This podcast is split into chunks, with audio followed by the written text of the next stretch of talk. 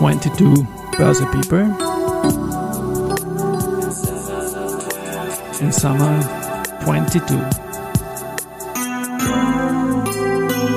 Presented by Management Factory.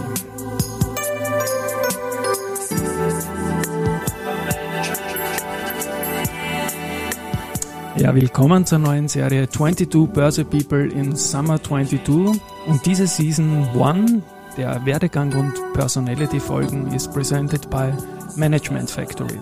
Mein Name ist Christian Drastil, ich bin der Host dieses Podcasts und mein erster Gast ist Florian Heindl, ein Manager der Management Factory.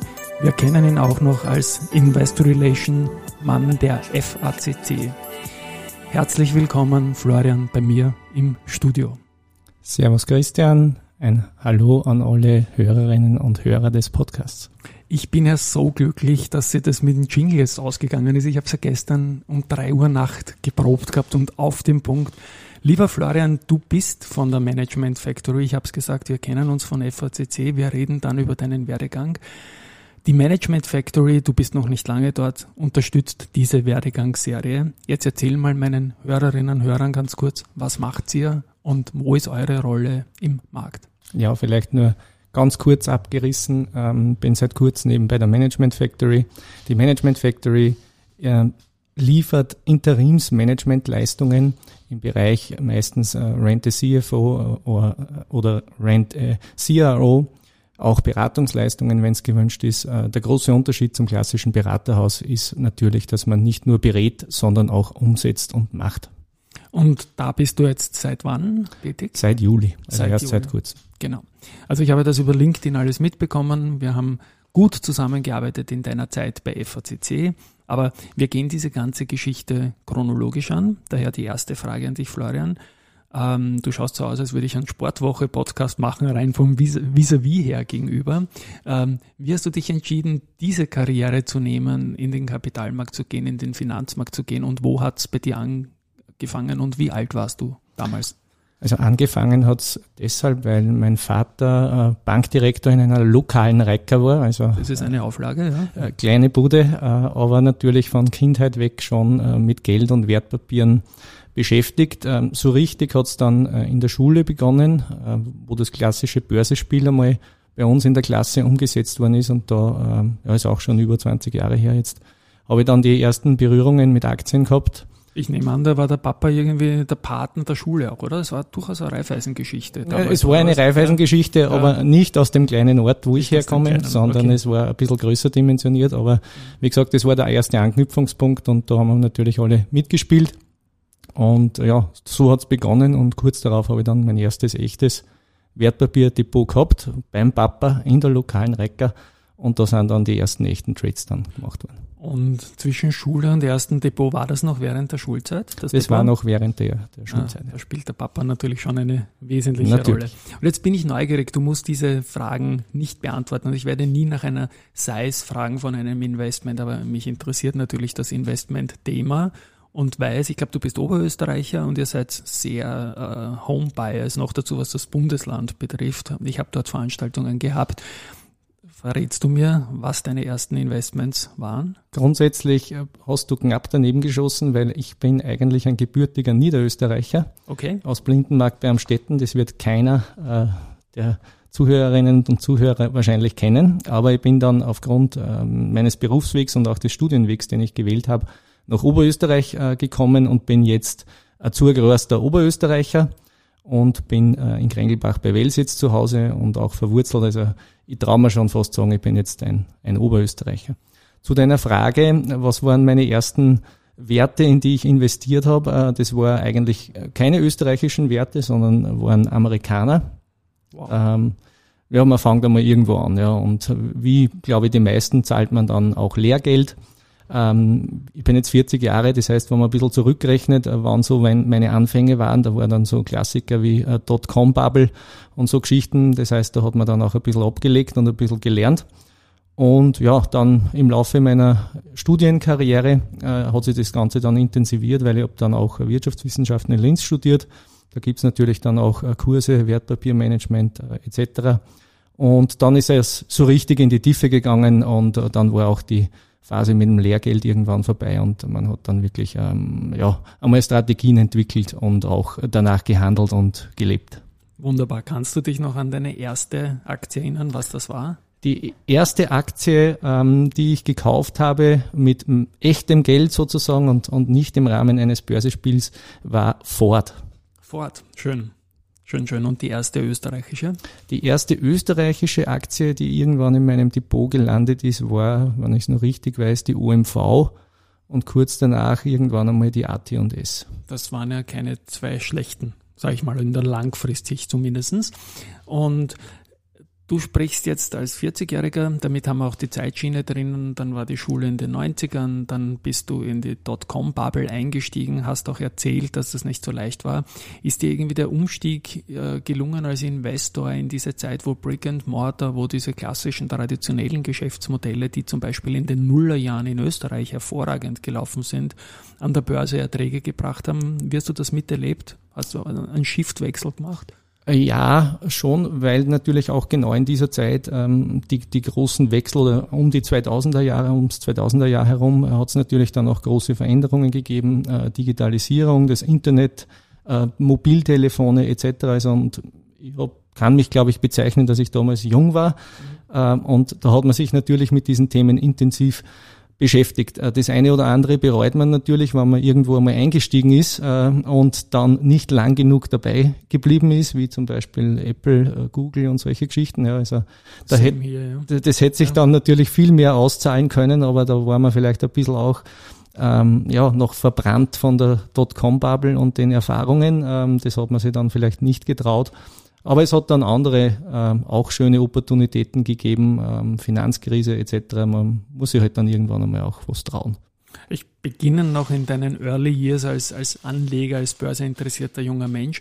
Hast du aus der Schule, die ja mit diesem Börsespiel da involviert war, deinen Klassenkolleginnen und Kollegen, hast du da das Wissen drüber oder sprecht ihr, hast du noch Kontakt? Sind da Leute außer dir noch dabei geblieben oder war das eher damals so, ja, machen wir halt, weil es immer noch leibender ist als vielleicht irgendeine Mathestunde? Naja, das war damals, wenn ich es noch richtig weiß, ich glaube, Teil vom, vom BWL-Unterricht, äh, klassisch. Ähm, was meine Kollegen von damals alle so machen, ähm, weiß ich ungefähr. Ähm, hat sich alles ein bisschen zerstreut natürlich. Was viel interessanter später dann war, war auf der äh, Universität in Linz, äh, wo es natürlich auch im Rahmen der, der Kurse, die wirklich dann themenspezifisch waren, wo man dann auch, Gruppenarbeiten etc. Ähm, Geschichten halt gemacht hat. Mit diesen Personen habe ich teilweise noch sehr intensiven Kontakt, da weiß ich auch, was, was die gemacht haben und mit denen habe ich damals auch gemeinsam zum Beispiel ähm, ja, fiktive Musterdepots äh, gebaut. Wir haben einmal auch Ideen gehabt, äh, einen Börsebrief oder irgend sowas vielleicht zu machen, selbst irgendwie äh, was loszustarten. Ist dann natürlich, wie man heute sieht, äh, habe ich das nicht gemacht. Ähm, bin zu, aber, meinem, zu meinem Glück, ja. ja das die, die schließt Markt, nicht aus, dass ich da auch mit dir dann reden würde. Verteidigen, aber verteidigen können. Ja. Der Weg ist dann ein anderer ja. geworden. Ja. Ich meine, ich möchte jetzt nicht nur den Florian als Investor natürlich hier interviewen. Es geht um deinen beruflichen Werdegang bis zum heutigen Tag. Wir haben äh, von deinem Studium jetzt gehört. Wie ist es dann weitergegangen mit dir in den Nullerjahren? Wie schnell ist dann äh, der Fokus gekommen, dass du in dem Bereich arbeiten willst im weitesten Sinne und was waren die ersten Steps in der Richtung? Das war eigentlich ja während meiner Unikarriere war mir klar, ähm, ich, ich möchte in dem Bereich was machen, ähm, Finanzmärkte, Wertpapiere, äh, was auch immer. Ähm, habe dann in Linz die Möglichkeit bekommen, bei der Oberbank äh, zu beginnen. Äh, da waren, weiß ich heute noch ganz genau, waren zwei Stellen ausgeschrieben, äh, beide im Handelsraum der Oberbank. Eine war äh, Anleihen-Trader und das andere war Derivatehändler im FX und ja, Corporate Sales sozusagen. Mhm. Und ähm, am ersten Tag ist mir halt dann zugeteilt worden, ja, du machst das, du machst das. Und ich war dann aber der Derivatehändler und, und nicht der Anleihenhändler, also nicht direkt äh, sozusagen am klassischen Wertpapiermarkt aktiv, äh, war kurzfristig ein bisschen enttäuscht. Äh, hat sich dann aber geändert, weil ich dadurch ähm, gesehen habe, dass ich, was ich eigentlich wirklich dann am Ende des Tages mal machen möchte, nämlich in die Corporate-Schiene zu wechseln. Und das war dann auch der Door-Opener. Nach ein paar Jahren Oberbank im Handelsraum äh, bin ich dann zu einem meiner Kunden äh, gewechselt und dann auf die andere Seite sozusagen, habe den Bankenbereich verlassen und bin dann in den Corporate-Bereich gegangen. Mhm. Und hast du in deiner Zeit bei der Oberbank auch mit der KAG, mit der drei Banken Generali KAG in irgendeiner Form zu tun gehabt? Bürgerbau und Co. machen ja seit Jahren auch einen tollen Job eigentlich. Äh, so ist es. Äh, die waren natürlich auch, der Kontakt ist sehr eng natürlich zwischen Oberbank und, und der KAG. Da hat es im Handelsraum natürlich dann auch im Rahmen der gesetzlichen Möglichkeiten äh, immer wieder natürlich Abwicklungsgeschichten gegeben. Und, aber auch dann vor allem später, in meinen späteren Jobs hat es immer wieder Anknüpfungspunkte äh, mit den österreichischen KGs dann gegeben. Das war dann schon nach dem Seitenwechsel, mhm. wo, wo du ganz einfach ein Unternehmen vertreten hast, das für die KAGs unter Umständen einen Investment Case darstellt und dein Job auch es war, dieses Unternehmen mit der KAG zu besprechen und Investor Relations zu machen wird es da begonnen? Was war dein Seitenwechsel Nummer eins? Du musst jetzt keinen Namen nennen. Ja, die FACC ist bekannt, das ist klar, aber ich glaube, das war nicht der erste Step. Ich glaube, der, der, Rest ist auch bekannt. In Zeiten wie diesen braucht man nur googeln und man weiß es auch. Also, ich bin ja faul, ich rede lieber. Ja, ja ne, genau. das macht gar nichts. Ich erzähle es jetzt einfach. Äh, bin dann zur Energie AG Oberösterreich äh, gewechselt. Und da war eben das Wertpapierthema insofern ähm, für mich dann auch spannend, weil die Energie AG, kann man auch nachlesen, Spezialfonds gehabt hat äh, und die natürlich äh, dann behandelt worden sind. Für mich, also Wertpapierveranlagungen der Energie AG oder, oder Stromtrading, weil ich durfte mal in den Trading Room vom Verbund Trading, das war ein Wertpapier, Highlight. Wertpapier. Wertpapierveranlagung. Also so Treasury-Geschichten und so weiter. Genau. Genau. Und Energie AG, da hätte ich mich ja in der Sekunde gleich äh, beworben um das Management von Vincent Griechmeier oder so. Die sind ja auch im Sport sehr, sehr aktiv und der Florian lacht. Gut, Treasury war sicherlich wichtig für deine weitere Entwicklung, weil da lernt man es ja wirklich von der Pike auf. Was waren damals und welche Zeit sprechen wir da und was waren damals die Herausforderungen im Treasury? Äh, das war 2012 bis 2014 war ich bei der Energie AG. Die Herausforderungen damals ähm, waren, wie gesagt, meine Lehrjahre habe ich bei der Oberbank äh, in den Zeiten der Finanzkrise verbracht, also ab 2007 äh, das war eine hochinteressante und hochspannende Zeit und hat mich, glaube ich, auch bis heute geprägt äh, in meinem Tun und was ich dort halt alles erleben durfte im Handelsraum, hat mich sehr geprägt. Äh, dann die Zeit der Energie AG, waren natürlich immer noch Nachwirkungen der Finanzkrise und es hat dann natürlich andere Themen gegeben, Eurokrise etc., Griechenland, alles, was halt damals äh, zu diesen Zeiten dann relevant war. Mhm, und schon langsam hat es immer weniger Zinsen gegeben. Das ist, glaube ich, auch in diese Zeit reingefallen. Das hat mich dann, in meinem ja, beruflichen Leben verfolgt. Ja. Hat dich verfolgt. Ja, Im Treasury war das ja früher ein Geschenk, solange es noch Zinsen gegeben hat, ne, das Liquiditätsmanagement. Ich durfte auch mal reinschnuppern, sowohl in Medienkonzernen als, als Beobachter, als auch in einer Bank als äh, auch Beobachter in Wahrheit. Gut, ähm, Energie AG. Der nächste Wechsel hat dann wohin geführt? Der nächste Wechsel war dann ähm, zur ja, ganz einer anderen Branche, nämlich in die Landtechnik, ähm, zu Pöttinger nach Grieskirchen, vielleicht auch äh, ein, ein Begriff, Name, ja, bekannter Name in Österreich, ja. ähm, Landmaschinentechnik. Dort durfte ich dann meine erste Leitungsfunktion übernehmen und das war natürlich auch ähm, sehr spannend, war dann eher ein bisschen weg ähm, vom beruflichen Wertpapier Management sozusagen eher hin dann zu den klassischen Treasury-Themen, Finanzierungsthemen, die mich dann auch natürlich auch sehr stark geprägt haben. Und äh, insofern privat hat es für mich dort auch wunderbar funktioniert, weil ich dann meine spätere Frau dort kennenlernen durfte. Doch schön. Und damit sind wir jetzt war wirklich mitten in Oberösterreich. Ne? Jetzt genau. Jetzt sind wir, jetzt sind wir in Oberösterreich. Gutes Bier und überhaupt. Und äh, das heißt, du warst eigentlich, wenn ich das richtig jetzt so interpretiere, hoffentlich immer in der Nähe vom CFO angesiedelt, oder? Genau. Mit deinem Können, mit deiner genau. Positionierung in der Firma. Genau. Das ist, ja. zieht sich auch jetzt irgendwie durch meinen Werdegang natürlich durch, ähm, dass ich immer im Finanzbereich war, immer sehr vorstandsnahe äh, oder nahe bei der Geschäftsführung agieren durfte. War natürlich sehr schön und sehr lehrreich und sehr spannend und ja, hat mich auch geprägt. Hat dich geprägt. Und der nächste Step, also Step, ich, ich handle mich da einfach vor jetzt. Ich denke, wir bleiben der, in Oberösterreich. Genau, weil dann geht schon zur FACC. Genau, aber zunächst noch nicht die Investor Relations. Genau, also begonnen, wir, ja. begonnen hat meine FACC-Karriere 2016 ähm, nach dem großen Betrugsfall, der glaube ich auch äh, ein Begriff ist äh, in Österreich. Ja, natürlich. Hat ja. begonnen ähm, mit der ersten Aufgabe ein Treasury aufzubauen und konnte dann im Laufe der Jahre weitere Bereichsverantwortungen dazugewinnen, äh, wie eben dann Enterprise Risk Management und des Investor Relations, wo uns wir beide dann kennengelernt haben. Da warst du dann der Nachfolger vom Manuel Taverne. Genau, der Manuel Taverne genau. hat uns damals verlassen und ich habe das dann zu meinen bestehenden Agenten noch dazugenommen. War es eigentlich so, dass man dich nach dem Betrugsfall, den es gegeben hat bei der FACC, der die Early Years leider geprägt hat, der, der Börsennotiz des Unternehmens, die sind ja noch nicht so lange an der Börse, ähm, dass man dich bewusst hineingecastet hat in, in so eine Aufgabe Fraud Management und so weiter, gleich äh, jemanden, der da langjährige Erfahrung mitbringt, um ein völlig neues System aufzubauen. War das naja, das, es war einfach die Anforderung. Es hat eine klassische Ausschreibung äh, gegeben, wo auch die Themen schon relativ offen diskutiert worden sind, um was es geht. Ähm, ja, ich habe mich im Rahmen des Prozesses beworben, hat dann einige Gespräche gegeben und dann haben wir halt äh, gearbeitet und aufgebaut. Und wie hast du erlebt? Ich meine, Oberbank ist eine börsennotierte Bank, aber in der Wertpapierabteilung kriegt man von den Aufgaben eines börsennotierten Unternehmens nichts mit. Böttinger ist nicht an der Börse, FACC natürlich in der Börse. Wenige Leute im Top-Management, eine kleine Firma. Wie hast du diesen Wechsel miterlebt, dass du plötzlich in einer hochverantwortungsvollen Position beim börsennotierten Unternehmen bist und damit irgendwie auch näher in die Öffentlichkeit kommst als bei deinen Jobs, die du davor begleitet hast?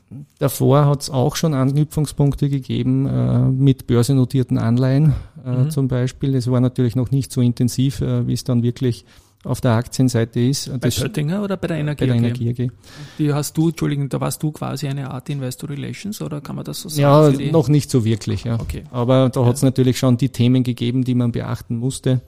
Ähm, aber so richtig intensiv ist es dann natürlich erst bei der FACC geworden. Anfangs ähm, auf der Schuldenseite, äh, wenn es eben darum geht, FACC hat auch äh, eine Anleihe draußen gehabt, die börsennotiert war. Ich habe dann auch vieles gemeinsam mit dem Manuel Taverne äh, gemacht. Also wir waren oft gemeinsam unterwegs. Und dann zum Schluss hat sich das natürlich wunderbar angeboten, wo wir dann die Bereiche Treasury und Investor Relations verschmelzen haben können. Und dann war halt so richtig Börse angesagt. Ähm, in den vergangenen Jahren war es eine wesentliche Aufgabe aller börsennotierten Unternehmen, die Schuldenseite quasi zur Passivseite reorganisieren, Fristen verlängern, äh, das Niedrigzinsniveau auszunutzen, klassisches Treasury auch zu machen. Wie bist du rückwirkend zufrieden und wie, wie komplex war dieser Prozess als ehemaliger Banker für ein kleineres Unternehmen mit den Banken wiederum letztendlich auch zu verhandeln, nehme ich an?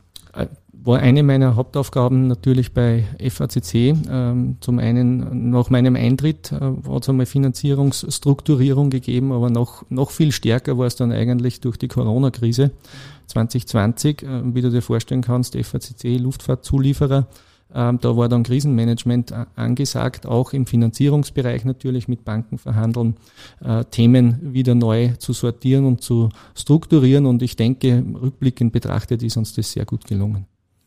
Bevor wir jetzt zu deinem Wechsel zur Management Factory und deinen Aufgaben dort kommen, äh, schließe ich nochmal an an eine frühere Frage von vor 10, 15 Minuten circa. Bist du als Investor dem Markt treu geblieben als Privater? Ich frage dich jetzt nicht nach FACC-Aktien oder so, da gibt es Directors Dealings dazu. Warst du pflichtig damals als, als Treasury-Mitarbeiter oder verantwortlich als Chef? Wir hätten es angegeben, ja. Okay, das war eine, in, also ich glaube, man muss nicht, aber das wäre innere Compliance, dass man sagt, man ja. macht das einfach. Okay.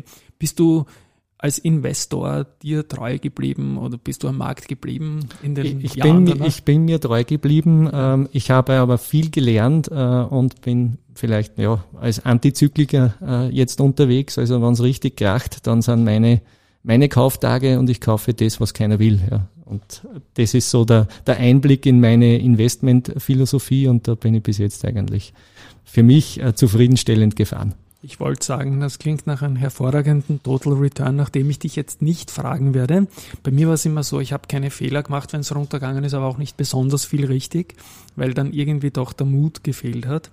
Ähm, ja, das Kaufen, wenn die unter Anführungszeichen Kanonen donnern, böses Wort, das muss man sich mal trauen und können und selten jemand erlebt, der das so selbstbewusst und klar sagt wie du. Gut, Florian, wir sind jetzt in der Gegenwart und bei deinem Wechsel zur Management Factory. Was genau hat dich bewogen, zum Unternehmen zu wechseln? Und ich möchte auch dazu sagen, ich werde auch Du bist die Nummer eins in dieser Serie jetzt. Ich spreche zunächst mit dir, dann mit 20 anderen und in dieser am Ende der Season 1, Folge 22 auch noch mit dem Thomas Scholl, der als CFO der Zumtobel, glaube ich, auch einen ganz einen tollen Job gemacht hat, jahrelang. Und mit ihm werde ich die Season 1 beschließen.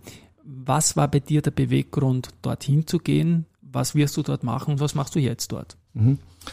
Was war der Beweggrund hinzugehen? Also ich wollte mich nach ja, fünfeinhalb Jahren FACC, äh, ist in mir so der Gedanke gereift, okay, was ist, was ist der nächste Schritt? Was möchte ich machen? Und äh, durch meine Erfahrungen, vor allem der FACC-Zeit, äh, sehr stark geprägt natürlich durch Krisenmanagement, ähm, die Themen, die uns dort beschäftigt haben, die Aktionen, die wir starten mussten.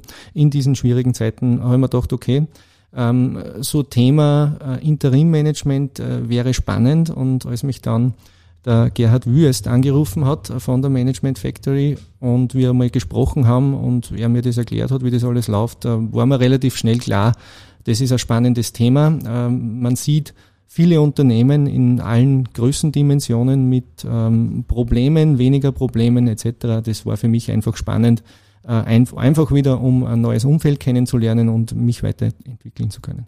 Ich habe auf der Homepage gelesen, das sind circa 20 Jahre Markterfahrung jetzt in dem Bereich da. Und genau. ihr seid auch der Marktführer in Rente, CFO und CRO, also Restructuring in dem Fall. Lieber Florian, was würdest du einem jungen Menschen, jungen Mädel, jungen Burm, 18 Jahre oder so raten, wenn man in diese Richtung beruflich gehen will, sich im weitesten Sinne mit dem Kapitalmarkt bei einem Unternehmen, bei einer Bank, äh, berufliche Zukunft zu sehen? Was sind da sinnvolle erste Schritte? Soll man da was studieren, deiner Meinung nach, oder sollte man schauen, dass man einen Job kriegt irgendwo als Junior? Wie würdest du das angehen, äh, wenn du das nochmal machen könntest? Ja, wenn ich es nochmal machen würde, äh, dann würde ich es wieder ähnlich machen. Also ich habe noch während meiner Studienphase dann auch äh, begonnen, bei der Oberbank zu arbeiten. Es war eine sinnvolle Kombination. Für mich besonders wertvoll, finde ich, für meinen Werdegang ist diese Kombi gewesen, zuerst in einer Bank zu arbeiten und danach in den Corporate-Bereich zu wechseln, sprich beide Seiten auch zu kennen wissen, wie eine Bank tickt äh, und jetzt eben zu wissen, okay, was braucht ein Unternehmen? Das sind natürlich grundverschiedene Welten, aber es schadet nicht eben zu wissen, wie die bankinternen Prozesse laufen. Also das ist sicher ein Asset, ähm, wenn man das möchte, ja, äh, dass man sich das anschauen kann, dass man beide Seiten einmal kennenlernt, ist, ist, ist sicher spannend. Von der Ausbildung her studieren, nicht studieren. Ich habe studiert, ich habe dann auch zusätzlich noch ähm, CFA-Programm äh, gemacht, das auch noch abgeschlossen ist. War natürlich auch ähm, sehr fordernd und sehr spannend, aber habe natürlich auch vieles mitnehmen können. Also ich will da jetzt keine Empfehlung abgeben und sagen, man muss unbedingt studieren. Es gibt mittlerweile ja viele, viele Wege zum Erfolg. Ähm, und wichtig ist, glaube ich, einfach, dass man sich nicht auf einen äh, Kreis oder Bereich einengen lässt und, und äh, ein Spezialistendasein ähm, führt, sondern wenn man wirklich äh, in die Breite will und, und in diese Funktionen möchte, dann muss man sich einfach breit aufstellen, viele Bereiche kennenlernen, äh, eintauchen wollen und einfach offen sein äh, für Veränderung, für Unbekanntes und damit man sich einfach we weiterentwickeln kann. Und wie schaut es aus mit dem Thema Auslandsstudium, Auslandserfahrung, irgendwo bei einem Unternehmen kurz einmal in einer, in einer Niederlassung in einem anderen Land gehen? Ich denke, FACC und China wird, wird für dich viel zu tun gewesen sein, auch mit anderen Kontinenten in diesem Unternehmen. Bei der Energie AG glaube ich es wieder weniger.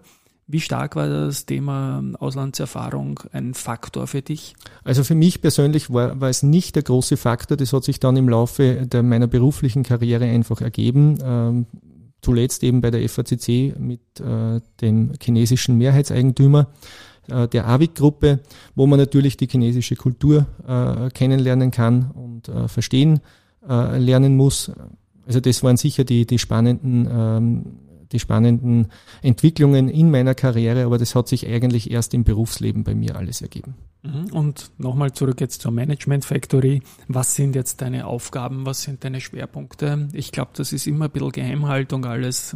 Was, was, was man jetzt genau macht, das ist, glaube ich, ein hochsensitiver Bereich für, für Dritte, für Unternehmen, die eure Leistungen brauchen. Aber so grob umrissen nur. Also, was? Ich steige jetzt oder bin schon eingestiegen im, im Bereich eben Rente CFO, mhm. wo es bei mir im aktuellen Thema geht es einfach darum, die Finanzleitung von einem Unternehmen äh, temporär zu übernehmen und dort Verbesserungen umzusetzen.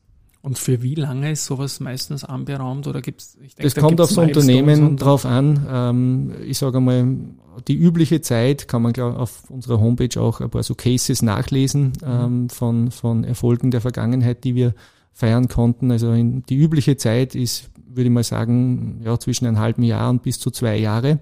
Wir haben aber auch Kunden, die uns deutlich länger äh, die Treue halten und uns beschäftigen. Aber kann man nie von vornherein sagen, kommt immer, kommt immer auf den Einzelfall an. Und du arbeitest mit dem Unternehmen äh, zusammen und bist aber auch im Austausch mit deinen Kollegen, um aus dem Know-how, das dort gebündelt ist, nämlich an Best Genau, Best also das ist, das ist auch das, ziehen, das Wertvolle, äh, ich glaube nicht nur für mich, sondern für alle äh, meine Kollegen, dass man halt ein, wirklich ein, ein breites Spektrum an erfahrenen Kollegen hat, äh, wo jeder seine Stärken und Schwächen mitbringt natürlich. Und so kann man, glaube ich, gemeinsam ähm, die Lücken füllen, die jeder hat. Und man kann wirklich auf einen breiten Pool an Wissen und Erfahrungen zurückgreifen. Und es ist für die Weiterentwicklung natürlich äh, ganz spannend. Ja. Jetzt wäre es ja fast eine Fangfrage, wenn ich dich nach wenigen Wochen bei einem neuen Unternehmen nach weiteren Zielen frage. Also jetzt auf jeden Fall mal alles, alles Gute. Aber gibt es irgendeinen Traum, den du dir in deinem Berufsleben vielleicht nochmal visualisiert hast und erfüllen willst? Gibt es irgendwas hinten raus noch? Bist noch immer jung, ja? Danke. Ja. äh, Traum kann ich gar nichts dazu sagen. Ich war auch zu Beginn meiner Karriere nicht der Typ. Also wenn mich vor 20 Jahren wer gefragt hat, was wirst du 2022 machen, ich hätte keine Idee gehabt. Und wenn man mich jetzt fragt, ja, was, wo wirst du in 15, 15 Jahren sein, weiß ich es nicht. Ja. Also mir taugt's bei der Management Factory, sehr spannendes Thema, ähm, super, super Gelegenheit für mich und äh, jetzt schaue ich mir das an und, und mit voller Kraft da einmal rein. Na, dann wünsche ich viel, viel, viel Erfolg, weiterhin auch so ein gutes Händchen, wie ich es jetzt antizipiere, mit deinen eigenen Investments. Freue mich sehr, dass du mein erster Gast warst hier. Und ja, ich möchte mich bedanken für deine Zeit, möchte mich bei den Hörerinnen und Hörern dieser Folge verabschieden. Danke, dass du da warst. In der nächsten Folge geht es dann weiter mit der One and Only Mike Lilacher. Ich sage mal Ciao an dieser Stelle und Baba. Danke, Christian, für die Einladung und äh, danke auch an alle Zuhörerinnen und Zuhörer. Ich wünsche euch alles Gute.